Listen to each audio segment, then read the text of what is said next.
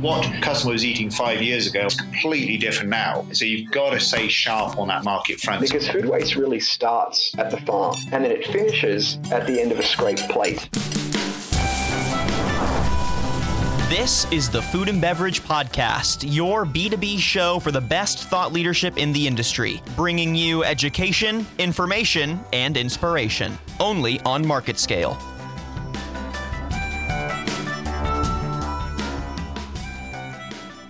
The workforce is changing. So, how do companies adjust if they want to stay productive and profitable? That's the topic for today's Food and Beverage Podcast, brought to you by MarketScale. I'm your host, Shelby Skurhawk. And today we're sitting down with Frank Pereira, managing partner of Coleman Consulting Group. Frank, thank you so much for joining me. Um, thanks for having me. So uh, let's talk a little bit about uh, about you and your background. I mean, Coleman Consulting, international uh, clients throughout various industries.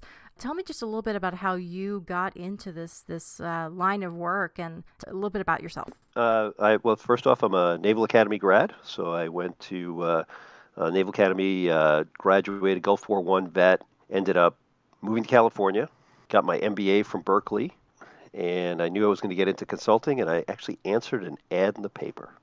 I did the informational interviews and sending out a lot of resumes. And like everybody else, I, I have a pretty strong background. I did well and I have, you know, all sorts of good references.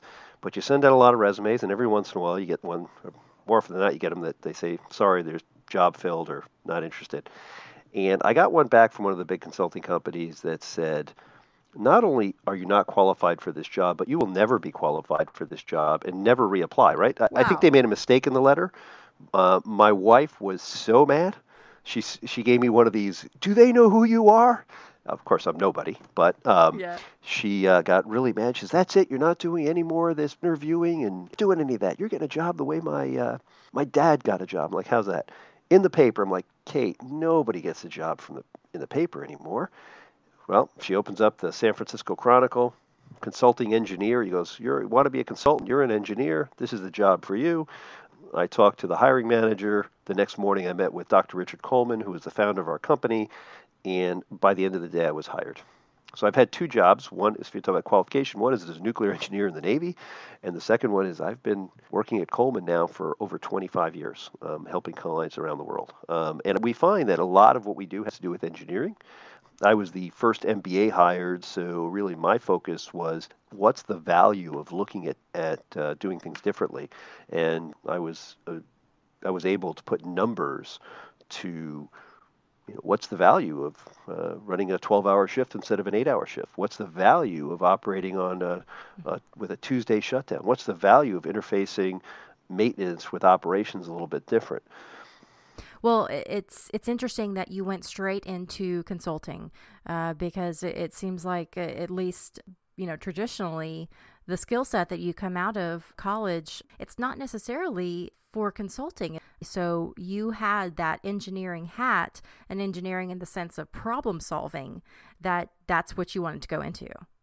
Yes, ma'am. And I, uh, you know, I know most consultants tend to be people who have worked in industry for a while and they've developed a skill set and they developed experience and they sell that experience as a, as a consultant. Right. Uh, and but about we have some of those in our company, but uh, the majority of our consultants tend to be uh, either uh, college grads. They worked for a little while and then they. Um, you know, come to us with not a, without a lot of experience, and it helps because we have a little bit different way of doing things, and we're able to get them to think the way that, that we want to think as far as purely uh, numbers and consulting is very soft. People are a very big part of what we do in process and change management. That takes a, a certain skill set. But uh, on top of that you have to have, have, the ability to look at numbers and to follow the numbers. Uh, the uh, we worked at great canadian which is a large uh, third or fourth largest casino in north america and uh, when we got done, they said, "Boy, you guys are the Freakonomics guys." And Freakonomics is that book by uh, Steve by Levitt, who's the uh, professor from uh, from Chicago, that basically looks at the math and lets the math tell the story, as opposed to coming up with a story and then creating the math to copy the story and molding. And, and we're all about the math. You know, look at what what you're actually doing. I've had many people tell me, "Oh, we've got this huge overtime problem over here," and Turns out you don't have an overtime problem. You have, you know, the data shows that you're, you know, you actually have extra people over here that you're not using. Why don't we take care? Why don't we move those around? Because having extra people kind of expensive for you and from an employee perspective they don't want to be standing around on a saturday night if they're if they're if they're not needed so so we tend to follow the data. The data tells the story. Uh, we're not afraid of the white elephants. You go to a lot of companies and you, ooh, you can't talk about that. Uh, but we just tell it like it is, you know, what it's like, and it's all about honesty, about looking at the numbers and seeing if we can come up with win-wins out there. What we find is most people deploy their resources, both people, capital, personnel, they, they just they just don't do a good job of doing it because they've how have you come up with how people work? You've never gone back and actually looked at the forest. This is that true forest and the trees thing. Most people are inside the um, inside the forest and they can't you know they can't even see the trees. Mm-hmm. So the uh, a good example of what we do and, and, and just kind of give your the, the listeners a little bit about where we come from is we all go to restaurants. So if you go to a restaurant, let's say a dinner restaurant, they're going to need more people on Friday night than let's say Tuesday afternoon. And so we would go in and look at what data they have. Maybe it's point of sale data, how many customers came in, what they order, um, and then figure out okay, how many people. So how, what's the work? How more people do you need on Friday night compared to Tuesday afternoon? And then what kind of people do you need? Do you need cooks? Do we need waiters? Do we need bartenders? What's the what's the right mix? So we come up with a picture of what the workload is, not based on anything like gut feel. Oh, well, that can help a little bit, but what's the data telling us? And then we take the next step, which is let's go and ask people who wants to work. Right? So if you're a dinner restaurant, uh, Friday night's probably a big night. Guess what? If you work Friday, maybe maybe there's more incentive. Certainly, tips are probably better. And if you're certainly in the restaurant business, you're um, you know we know you know that weekends and Friday nights are going to be high volume. You're going to end up working a lot of yeah. those. Uh, you know, and the last piece is okay, great. You figure out what people want. You figured out what the business drivers are. What's that last piece? That last piece is implementation. How do we actually get from here to there?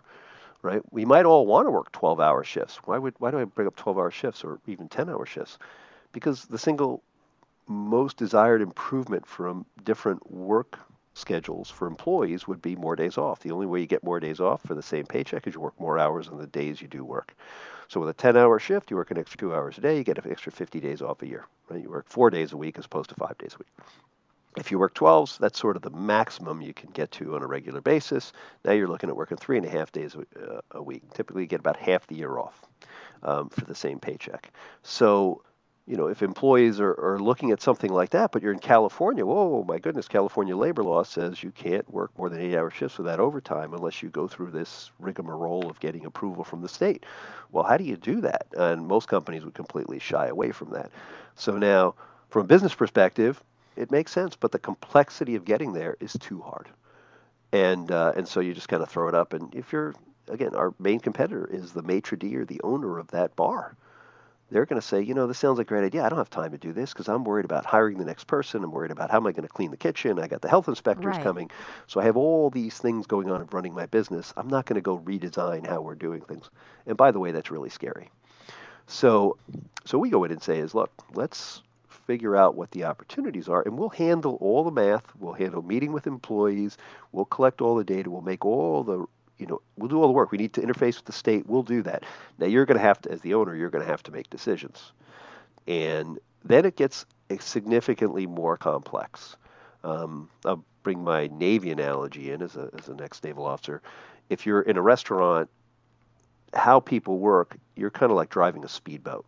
You can go left real easy. And if that doesn't work, you can go right. You can spin around. You can do whatever you want. You're with 400 people in a in a, uh, a manufacturing plant. You decide you want to do something different. If you start turning left, it's like the battleship. It's very very difficult to turn right. Um, because you know everything's very slow. There's all the change management is really really hard, and communication with that number of people is really really hard. Now, the question is, why would anybody go through this? It sounds kind of painful. Well, the big ones today, one of the top items is employee engagement and retention, but traditionally, uh, it's cost savings and capacity. Mm-hmm. but it's not all about schedule. So, for example, we were working up with uh, Campbell Soup up in Toronto, and there the majority of employees uh, work Monday through Friday. They work uh, it's a three-shift operation, day, afternoon, night. That's what they were working when we started, and to this day, 95% of them are still on that schedule but we did we made some major changes on how the how the they interfaced on things like overtime. Uh, vacation was a big issue mm-hmm. as far as how they dealt with peaks and valleys throughout the year, uh, and changing which had nothing to do with when people work or not, at least not on the base schedule. Saved that company a half a million dollars. So the the value is there. Now, why do people have a hard time changing? Well, I give you really. I think there's two reasons. One is we all build up what I call the bowl of band aids. And as companies age, they start adding band aids to fix problems. So, you know, we had a problem in the warehouse, so we're going to make this rule that the warehouse forklift drivers can't do this. Boom. We had a problem with overtime on Saturday. Oh, here's another rule. You know, we had a problem 10 years ago with something on a vacation. We made another rule. And pretty soon you get this giant ball of band aids, which people don't even know how to untie right? They don't even have to look at it, and they have to live inside of it, and, and they're experts at managing it, uh, and uh, and the employees are experts in figuring out, you know, the little details of what works for them, and it it's just this creation, but often it's the wrong bowl of band-aids, right? It's why why are we doing that? Why are we doing things?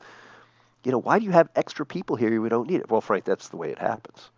What do you mean? Well, that's the way it's always been. What? You know, to me, that's uh, when you tell me I don't understand, and that's the way it's always been. I, it's like I smell blood in the water, like a shark, you know. Uh, and my goal, of course, is not to take money away from you as a company or employees, but I'd love to pay employees more money, but pay them for work they're actually doing, and maybe the company can save money. So I, I mentioned why people hire us. Capacity is one, typically 10, 15% increases in capacity. Uh, cost savings is is definitely the biggest driver internally for us to, to go in, and we the numbers are anywhere from about 11 to 22 percent total labor budget. So if you take your labor, 100 people, and let's say you put all the, let's say it's 200 people, you put everything together, all in, there may be $50,000 a piece. Gosh, may have $100,000 people, but let's say it's $50,000 a piece times 200. You got a mm-hmm. $5 million labor budget. Uh, let's say get 20%, let's say 10% of $5 million labor budget. That's uh, that's a half a million dollars, right? And we typically right. see half million dollar, million dollar savings. And these are not numbers that we're coming up with. These are what the clients are telling us after. How about employees? Yeah. Well, if the employees get to design how they work, they're going to be more engaged and they're going to stick. We're going to see turnover drop dramatically, and we've had 40 to 50 percent decreases in turnover regularly. Now, if your turnover is very low, if it's two or three percent, we're not going to go down to one or one and a half percent. But certainly, if you're in the neighborhood of 15 or 20 percent, and, and I've had many managers in America tell me, "How can I run a world-class organization with 20 percent turnover?" Well, 20 percent turnover is becoming more and more the norm out there. Hmm. How do you take care of that? And a lot of it is how people work and how they um, how can we fix the way they work so that it fits in with their lifestyles. They get more time off. And in the past 25 years, I, I think I mentioned before we started, I've, I've worked around the world with literally I've literally met with tens of thousands of people, and I can tell you clearly that we as a as a race, the human race, has a whole lot more in common than we don't have in common. If you watch the news, you think we're all out to kill each other, right? And it's not true. Most people are good people, and they're all worried about the same thing. They're worried about do I have enough time with my kids? Am I seeing my? Can I take my spouse to dinner? Are we? Um, you know, am I? Uh, am my schedule flexible enough? Is it predictable enough? And it's pretty much the same wherever you go. Now, how people deal with that individually is as individual as their you know, I don't know, we six billion people. There's six billion different options, right. right? You may want to work more hours on the days you work to get more t- more days off. I don't want to work any more than eight hours. Can I work six hours? Right. So it, again, a lot depends on the individual. So we've surveyed hundreds of thousands of people over the last last 30 years because we the company started almost 10 years before I got in there, so almost 35 years. Um, so we've surveyed over 350,000 people, and these are not just come on in and put it on the computer and anybody can sign up. These are people that we've sat down in a room with, and whether we've done a bubble sheet survey or we use clickers now, however we've done it, uh, we've collected typically 100 to 150 questions from them around how they like to work, time off. So I really feel like we can tell you what people like and what they don't like. But again, how they individually what things they individually like, you got you only find out by talking to them, not using averages. Averages don't exist, right? Average an average family has 2.4 kids. I don't know what a 0.4 kid is, right? So you gotta you gotta you gotta really go and ask people. You know, I think one of the kind of just examples of getting employees involved is predictability is the big thing that people want. They want to know when they're going to work. Flexibility is great, but predictability is the killer. If you if people don't know when they're going to come to work, or here, I'll give you a food and beverage example that I, won't name names of companies because it's it's a very negative thing, but a lot of people do it. It's not just in food and beverage manufacturing today. So we have, as a way to save money, we have decreased inventories around the around the world in different industries. And what that means is now plants have to be more flexible. Okay, that all sounds great. Well, what does that mean for the employee? That means for the employee, this week we might have to work Saturday. Next week we might get kicked out on Thursday. And they have no control over that. Right. And they have no control over that. And I can't tell you how many plants I go to where employees don't find out until Wednesday night, maybe Thursday afternoon, whether they're going to work the weekend. And it's not their choice. You know, it's it sounds great. Everybody can have their own choice. Most people in America don't have the choice.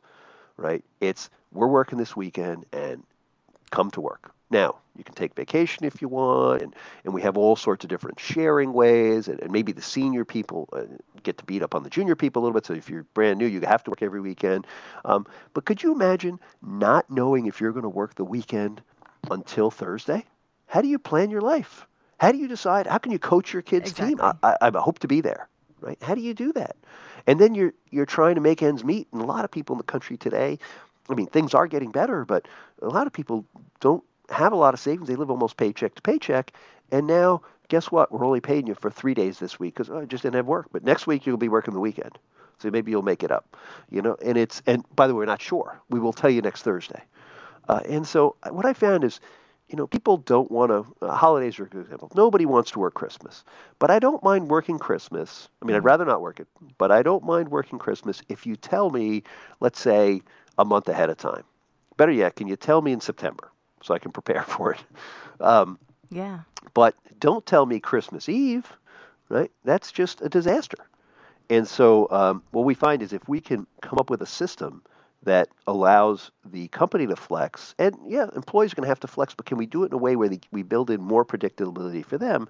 You can actually uh, make employees a whole lot happier. And we have plenty of clients. I mean, I mentioned Tyson, Sargento's like that. Certainly, many of the General Mills plants that we worked in the food industry um, have those have those benefits. Um, and it's it's just really about kind of getting rid of the ball of band-aids. Get rid of how you're doing it. This Thursday thing has to change.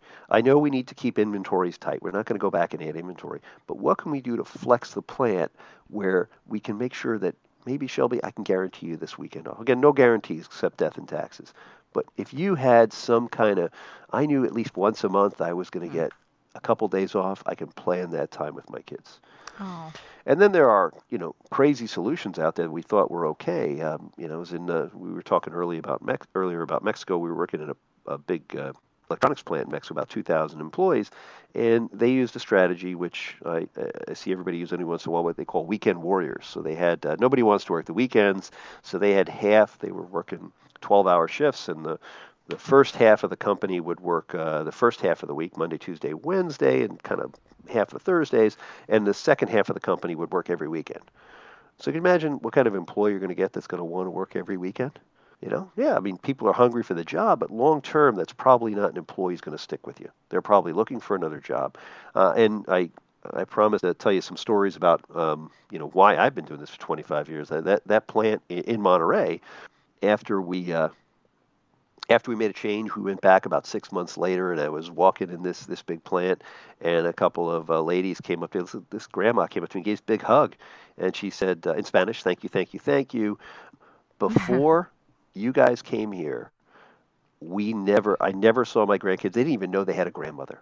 Now I mm-hmm. spend mm-hmm. every other weekend with my grandkids, and they have a grandmother. And I, and she was crying, right? And it was, and there were four or five stories like that. And we, you know, the, the manager said, "Hey, you can't keep walking out because people want to come and talk to me as opposed to doing work."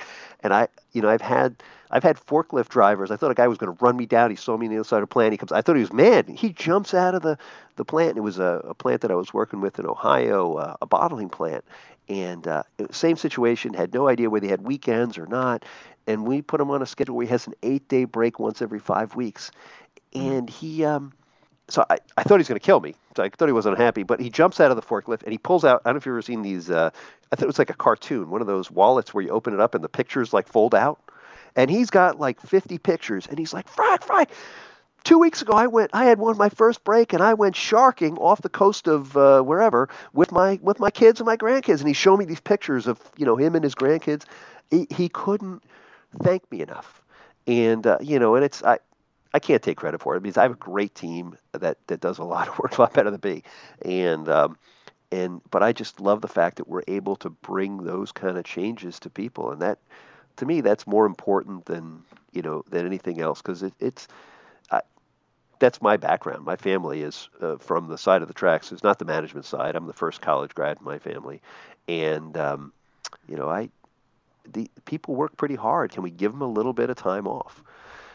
Now I get asked a lot about the millennials. Is this right. the millennials? Are they changing things? You know, and that was my next question. So the millennials are. I, I think they're changing things, but it's not just for them.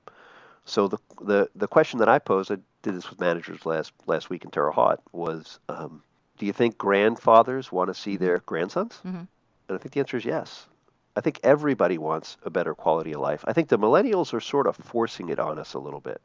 There maybe we've we've created some problems, you know, where some of them haven't moved out and started life as fast, so maybe they're staying at home. And again, it depends on the individual right? There's there's no such thing as a, uh, you know everybody's individuals, but there's a lot that can afford to jump jobs where maybe 10 years ago they couldn't afford to jump jobs. Yes. And if you can't, so maybe there's some that can afford to jump jobs where, um, you know, 10 years ago when people came in at entry level job, you wouldn't you wouldn't do that. You're happy to have a job. Uh, I think also companies have made a um, they've kind of broken the pact with employees. Right. So uh, there's not as much uh, loyalty to the employee, just like there's not as much loyalty to the company. You know, we still see it. Companies are, are a little bit different, but uh, you know, my dad got a gold watch when he retired, when he left the company. Uh, you know, whatever it was, 25 years, whatever it was. Yeah. And um, you know, we you don't see people working. I mean, I'm a rare instance that I've been with a company for 25 years. Um, it's it's pretty common that people jump, you know, every couple of years, and I, I think there's a there's a problem with that. And uh, but it's it's the world we live in, and we just have to work through that world. I, I think we kind of heap a lot of this change on the millennials, and I think that's a that's a little unfair. Um, there is a I was at this plant in Terre Haute, and they were complaining about the fact that uh, you know people are not coming. Mm-hmm. Before, when you had entry level people coming into the plant, they knew how to turn a wrench. Now you get kids that don't know what a right. wrench is, right? So we need to educate them a little bit. But that's you know that's not a that I think we've always had that. Yes. In some ways. Yes. Uh, there's a little bit of uh, yeah. When I was younger, it was different. Well, I don't know if that's so true, um, but I do believe the millennials are changing, helping drive us a little bit, and our our world is demanding you know more because why should we be suffering every right you know why should i be suffering every week hoping i'm going to have the weekend when my buddy's got a eight day break and he's off shark, sharking off the coast of North yeah. Carolina, right? So, um, you know, and if I do that after a little while, my wife's going to tell me, Frank, what are you crazy? Why don't you go work for that other company? So we're seeing companies are having to get better, uh, and you know, in the end, they, you know, we always talk about labor. Um, I think people compete with each other there is a uh, people, but uh, companies compete with each other, and it's a little mm-hmm. bit of not being the best because I'm not sure what the best means or the you know being perfect yeah, or right. know, uh, what, do, what, do they call it? They call it uh, best practices. I don't. Best practices depend on where you're at where your starting point is often. I, you know, I can talk about what's worked well at other companies, but you may not be in the same situation as them. So be a little careful about copying best practices. But certainly with um, with engagement of employees and with attraction and retention of good employees, it's the bear in the woods story. And uh, I don't know if you've ever heard of the bear in the woods story. No. The bear in the woods story is you and I go out hunting, and a uh, a bear jumps out of the woods, and uh, you start running away, and I sit down and put on my sneakers. And you look back and you go, Frank, you're an idiot. You're never going to outrun the bear. And I look at you and go, Shelby, I don't need to outrun the bear. I just need to outrun you. right. And the uh, so with hiring, it's sort of the same thing. You have to beat the other person. Now we spend a lot of time talking about compensation, with hiring, right? Well, and I can't tell you how many plants where they have terrible turnover, and the local management team's answer is we just need to increase the wage by a nickel or a quarter or a dollar, whatever number they think it is. But you look at the um, and there are plenty of companies that do this. Uh, we have a couple partners in this world that do sort of the pricing of what the different jobs are in different parts of the country. And you look at the company, and they're paying in the you know in the top half or top quartile, and you go, wow, that doesn't. You mm-hmm. think really think that's going to help? Oh yeah, yeah, another quarter will definitely do it. It turns out pay we know is a short-term motivator. Now I think it can be a tremendous demotivator if you're in the bottom quartile. If everybody's paying, getting paid more money, you're going to get the dregs of the, yes. of the world, right? So you got to be competitive for sure. But paying a whole lot more money, you know, if you think about every one of us, you're as soon as you get a pay raise, it's spent before you really even get the first paycheck, right? I'm broke the next paycheck because we all our expenses increase to our to our pay. We find is really a long-term motivator for people is time off, is you know their work schedules, their lifestyles. It turns out that mm-hmm. yeah. most people spend at least half, if not more than half, their waking life at work. At least more than half of their time awake at work, right? You sleep for about a third of the time if you do your eight hours. Uh, you work eight hours a day, but then you have all the time getting ready and getting dressed, and maybe there's some overtime. So most people spend over half their waking hours at work. Yeah. People build their lives around their work, and not, not the work itself. They build their lives around their time off. So time off matters, and it's not just the what days you work and if you work the weekends. It's it's all that little stuff. Like remember the uh, I was talking about Toronto. Toronto, they have the same schedule. They work on Monday through Friday. Yeah, but not really because somebody has to work the weekend. What are those rules? Somebody has. How do you cover for when when I go on vacation? That's a big deal, right? And and those things are, are really important. Uh, and I I think a, a really good schedule from an employee perspective with all the operational excellence issues around it will be a game changer for companies. And we've seen it. That's how we get that that reduced uh, reduced turnover. And the people that you can hire, you know, it'll be long term long term sticks. And, and you got to be a little careful as you're doing the hiring. You got to be careful about. Um, we see a lot of companies will sacrifice the newbies mm-hmm. for the the more senior workers. Right? We're just gonna we, you know, we give all the bad stuff to the new person. They have no idea if they're working this weekend or maybe they have to work every weekend. And, you know, I used to do that. Well, guess what? They're leaving. And now you're going to have to rehire those guys again. And, and what's the cost of hiring somebody? I've heard as much as double their annual salary. I would actually believe that, right? Manufacturing, uh, it depends again what your wage is, your industry area, but you're typically looking anywhere yeah. from fifteen to twenty thousand dollars a hire. Right. Right? right? I mean, that's that's a realistic number, unless you're really paying the low wage. Why? Because you got search costs, you got tr- the training cost is unbelievable, right? And um, and so and it's not just the classroom training. It's now I get out on, on the on the line and I'm making tires, and you know, I, if I'm not until a certain point, I need to have somebody that I can go to because as soon as I work, every 10 minutes is a problem. Hey, Shelby, what am I doing? That's taking time away from your work. So a number like twice my annual salary is not yeah. When you start to really think about it, that might be closer to a number than let's say a ten or twenty thousand dollars. And so turnover can cost you a lot. Now we do need some turnover, right? We want to have a way to get rid of. We've got superstars out there, and we got some people that you want to fire. Don't be afraid. Fire them right? You want to make because uh, the people around them probably want to get rid of them too. Exactly, they feel that too. Right, and so you need to have a little bit of a churn in there, but certainly if it's all the new hires that you're and and they're coming to work, they're going to classroom and they get on the line, and after a week or two they're done, or they never just stop showing up, right? You got a problem and you need to think about how you're doing things. And it, it might, you know, you might say, well, everybody's working Monday through Friday. Great. Well, yeah, but what are, what are, what is what is the what's really happening? Not what's the what you have on paper.